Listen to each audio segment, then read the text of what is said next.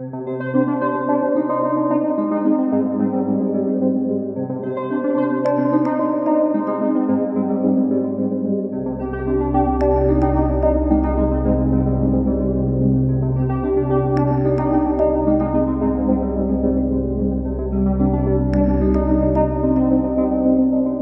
this episode of Scammer Stories, the tale of a young man and his dive into the world of romance scamming. He just wanted to play an online game with strangers, not even looking for love. Then a woman started chatting with him and he liked it. I was, I was through Facebook Messenger because I was adding a whole bunch of people as friends for SimCity, the game you can download on your phone and all that. We'll call this victim John. John lives across the globe in New Zealand, and he's been on all of the major dating apps, some legitimate, although riddled with scammers, and some set up to look legitimate that are actually run by scammers. Tell me just a little bit about you, what you're comfortable with. Well, I would say that I'm not exactly the party type, if that's what you if that's what you're referring to. Okay. Um, quiet person, that's what I am. Like so many other people his age, a lot of his social interaction besides work is on the internet. Rather quiet person, introvert, yeah. I do spend a lot of my time online, like YouTube, social media kind of thing. Yeah, I have never had a girlfriend. That's a bit of a surprise to a lot of people. Okay, so tell us about when your nightmare kind of started. What happened? Um, it happened around, mm, I think it was August 2016 or something like that. And it was on Facebook with the whole scam. Back when I used to play SimCity, I would add a whole bunch of people, heaps of people on Facebook and the, for friends. And then this person named fake profile, Grace Murray, sent me a friend request Like every single person you hear about on scammer stories, John had never heard a lot about romance scams. And basically, we got chatting on Messenger. We had a lot in common, as you usually do with scammers. And then she invited me to Hangouts, which I never really heard of Hangouts. But when I started chatting to her on Hangouts, she started asking for money, as it usually goes. So I started handing her hundreds of dollars each week. Okay, so how long did that take? Well, until I started sending the money, Yes. probably took a couple of weeks. Okay. Yeah. She asked for food money, food stuff as I always ask for, which was five hundred dollars or something. That was US. Converted to New Zealand, that's a lot of money. So the conversations went on from there, but then they played their internet trick where they always lose connection. And whenever they do have connection, they're always asking for money. So get, I got sucked into the whole personal thing of she had loads of money because she was supposed to be stuck in Nigeria, being an American. I don't know how I got sucked into this, but she basically said she had $24.4 million, which didn't really mean much to me at the time until after a little while. This is what happened to my mom. Not only was she excited about the thought of finding the love of her life, but also more money than she'd ever dreamed of. I thought about it, and I was supposed to help her out of Nigeria, get the money into New Zealand, and live the life. It's interesting listening to victims tell their stories to me once their head is clear. But all I was doing is sending hundreds and hundreds of dollars. I was basically sending money twice a week, between two and five hundred dollars US, just for the same recurrence of food bills and internet bills and stuff. And then I was also trying to get a hold of a storage locker in Nigeria. Honestly, I still ask myself, how the hell did I get sucked into this crap? But I didn't think about it at the time. This is a scam. I was told by my dad after sending a lot of money, and I just ignored him, thinking, no, no, I believe this person. She's real. But she could never do a video chat, never could do a voice chat. So I never thought about it then. This is how bad I was then. Hear that? If you're a family member of a victim like me, you've experienced this. Yeah, I was bas- I was too naive, way too Mhm. naive. And I have another American friend, which I've known for a few years, and she was helping me out. She's real. And she had contacts to find. I was sending her pictures. I even sent her a video that audio had been deleted.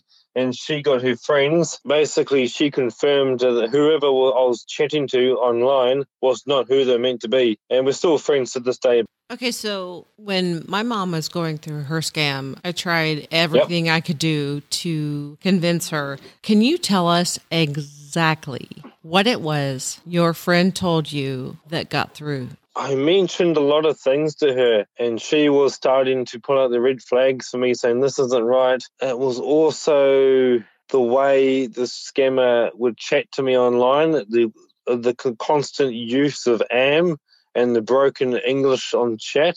I didn't think about it originally, but she pointed it out to me that this isn't right. This isn't proper English for a, a, normal person. And when, when I told my dad about the whole money situation in Nigeria, even he immediately, no, this isn't right. This is a scam. When your dad oh, said I, it was a scam, did you believe I, it? I didn't believe it for a while because I was too naive.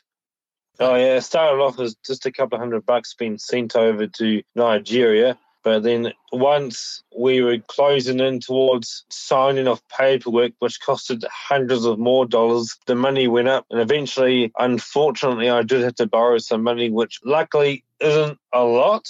I'm still paying off. But luckily, it wasn't massive compared to what other people have borrowed, but it was only $10,000, which is payable in my time. I know uh, I cringe at the day, and Dad doesn't know about that. If he did, I would be dead. If he found out, I would be dead. But here's the thing is, a lot of the victims I talk to, they think, oh, I've just given $10,000, and you figured out how to stop. I'm not getting in deeper. You didn't yeah. get addicted. Nah, I borrowed 10k, but I didn't notice the bank people were a bit suspicious about it. it. Did take a while behind the counter. They did act a bit suspicious. It's supposed to be a seven-year payoff, but I, I'm I made myself a goal this year to pay it off this year. He could have easily gotten in deeper. A scammer wanted him to borrow 25k. And I've got a few thousand bucks in the bank, so I can pay it off easy this year instead of waiting a few more years. We hear from women a lot on this podcast and how they were emotionally disturbed. I asked him what he was feeling from a man's perspective. Yeah, I felt real sick after when I realized it, what was going through my mind. Um, the fact that I had had been played the whole time, that I could have stopped it very early in the process before sending money. The fact that I've, I had sent just thousands of dollars, which I could have just saved yeah, just basically all the money I'd lost. And how has that affected you since? Taught me lessons in terms of fake profiles. It's good to just reverse search image them in case they are fake profiles on real dating sites. If they ask for money, don't send any money. If they're broken English, that's a warning sign. So he was talking about the financial aspect. I wanted to hear something deeper, like is it affecting if he's ever going to date online again? Hasn't really affected me, but I'm just more aware of who could possibly be behind the photos, if it's a real person or not a real person. Um, but how I feel, um, um, hard to say. Maybe I've lost a little bit of confidence of online because so many fake people out there.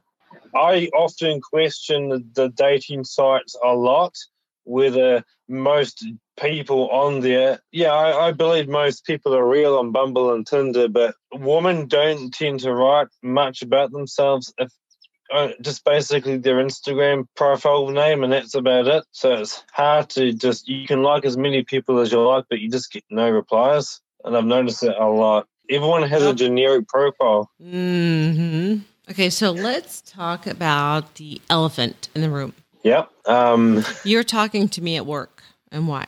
Mm-hmm. Uh, because basically no one can hear our conversation. I don't want anyone overhearing it and going, oh, well, have you been scammed before, Blair? Or if I'm at home, whether it be my brother, mother, or father, they'll be like, oh, who's this you talking to? What are you talking about? Why are you talking about scam? Ah, blah, blah, blah. So just want to stay away from prying ears and stuff, private conversation. Yeah. Yeah, I get it. Yeah, I don't want anyone at work to hear about it because then that's just very awkward. I don't want them knowing about anything. Uh, another thing about the whole dating process, I mean, profiling being scammed is if they talk about your personal life, your personal feelings, personal everything to scammers and you explain everything to them and then when you find out they're fake it's like oh for fuck's sake and then if you join real sites and try and explain things it's a totally different world on dating sites He's got a great point here. Something to keep in mind when dating online, which I've done myself. I never got into deep conversations with real men I met online. If someone online is asking you a ton of questions, odds are it's a scammer. They need to gather all the information on you as possible. Think about it. Does a real man or woman online really want to know all of that about you before they even meet and decide if they're really interested? They don't like big intellectual conversations, I've noticed on dating sites. Trying to explain everything all over again, it just gets frustrating. When I've chatted to the scammer and explained a lot of personal things to the scammer before realizing they are a scammer, and you go into lots of deep conversations. So, after spilling his guts to a scammer, he says it's hard to reveal anything to real people online. You've lost trust in talking to people as such online because you just can't, you gradually lose trust in who's real, who isn't. And then when you join dating sites, for the most part, it's hard to connect with people. Have you talked to other men your age who have gone through the same thing? No. Women may be targeted for romance scams more than men, but men are also less likely to talk about it. Think about this podcast. How many men do you hear? It's not because I don't reach out to them for stories. 95% of the time, they tell me no. It's not good for even a young, handsome man like John. Why do you think that is? I joined the other scam groups on Facebook, and they're basically Aussie any guy there. Uh, from my understanding, it's a lot less common for a guy to get scammed than a woman. And guys are more likely to go, ha ha, you're stupid, you got scammed, oh, you're so stupid. That's another thing. It is a bit of self esteem, eh? Yeah. Loss of self esteem in that in that category. Vulnerable that basically guys aren't really meant to be scammed as such as uh, yeah. So after telling him that he's brave for telling his story and how much it could help other men, he revealed the truth about the amount he lost. I think overall the amount of money I may have sent could be close to thirty thousand dollars overall, but I did send hundreds of dollars each week or fortnight over a period of eight months maybe. So it could be 15, 20 plus thousand dollars sent plus the 10k I borrowed. So you're probably looking at around nearly 30k. Can't really get this money back. The once the scammers get this money, they basically spend it on luxuries and it just goes into their cars or houses or whatever. Mm. So it's basically gone once they've got the money. Okay, so you haven't told your parents. They do know, but they don't know the full story, especially my mum. My, even my dad doesn't know the full story, and if he found out, I'd be dead. He's cracking me up right now about his dad, but I can identify. My dad's the same way. I'm over 40 years old, and I'm just now getting the nerve to tell my dad like it is, and only sometimes. He doesn't have compassion. Women are more sensitive than guys, kind of thing. He, if I told him the full story now, he'd still kill me. Um, he doesn't think, oh, yeah, that's all right, it happened. Well, you've you've learnt your lesson if I told him I borrowed money, which he did say to me, Have you borrowed money? No, no, no, no. But if I admitted I had, oh my God, uh, there'd be some serious shit going on then. If you're a man and listening right now, or have a male family member who is currently being scammed, here's what you can learn from him. I asked, What would he say to men who are victims? I would say basically don't be afraid to admit that you've been scammed and just join social media groups. Um, I would say that no one's really afraid to admit that they've been scammed in the group, but I joined the group because I wanted to know, learn more tactics about scammers in terms of I get if I got scammed in a different way, thinking I know all about scammers, but get hit in a different way. So that's why I joined the groups originally. I didn't know about the Facebook groups until after my mom was scammed. Didn't learn about them all until after she'd actually passed away.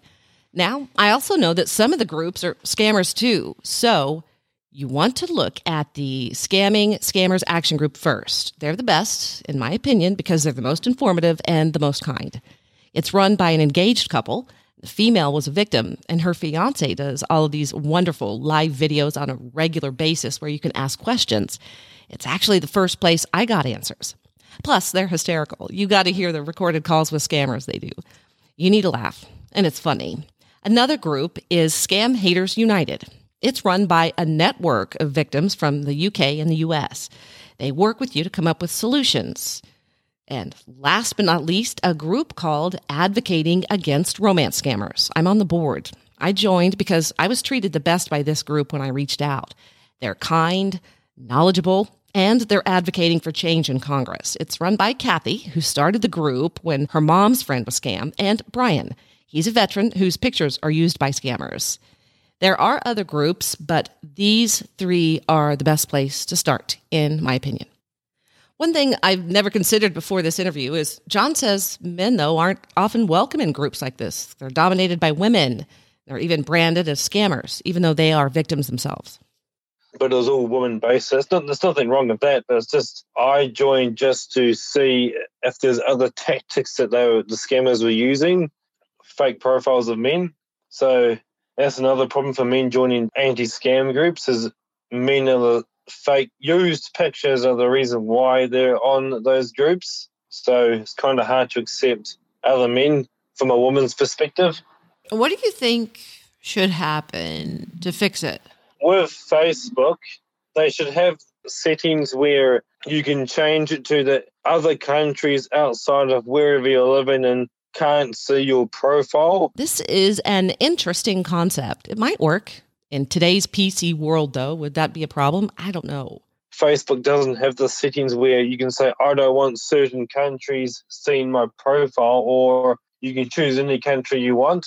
So scammers from Nigeria or wherever can't just send a, a friend request to somebody in New Zealand or America. They can't get into whoever has closed their profile off from overseas viewers. I'm pretty sure basically Facebook can't prevent scamming, but what they can do is limit the scamming by people can choose to close their profiles off basically to overseas countries is the best way around it in my opinion. And it'll be a much easier option than trying to find and delete and profile pages because you've been doing it forever otherwise. But that plan, I think that idea would be a really good idea if you could close yourself off from other countries. It would seriously limit the scamming, would drop a lot eventually, I reckon. Um, basically, bots messaging you.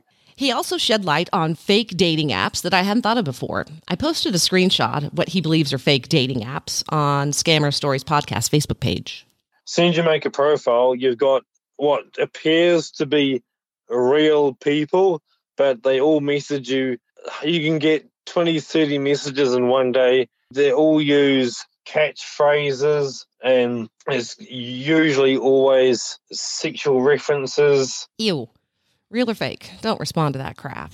And there's one or two pictures, and they look pretty old, the pictures, but then no one ever has their Instagram name linked in the profile. Oh, none of them have got social media. They all have one kid or no kids. To some degree, yes, I am turned off because of so many generic profiles. Uh, I hate to hear that because there are so many women out there looking for someone oh, there, uh, like you. Oh. I've been doing it only for the last week or so.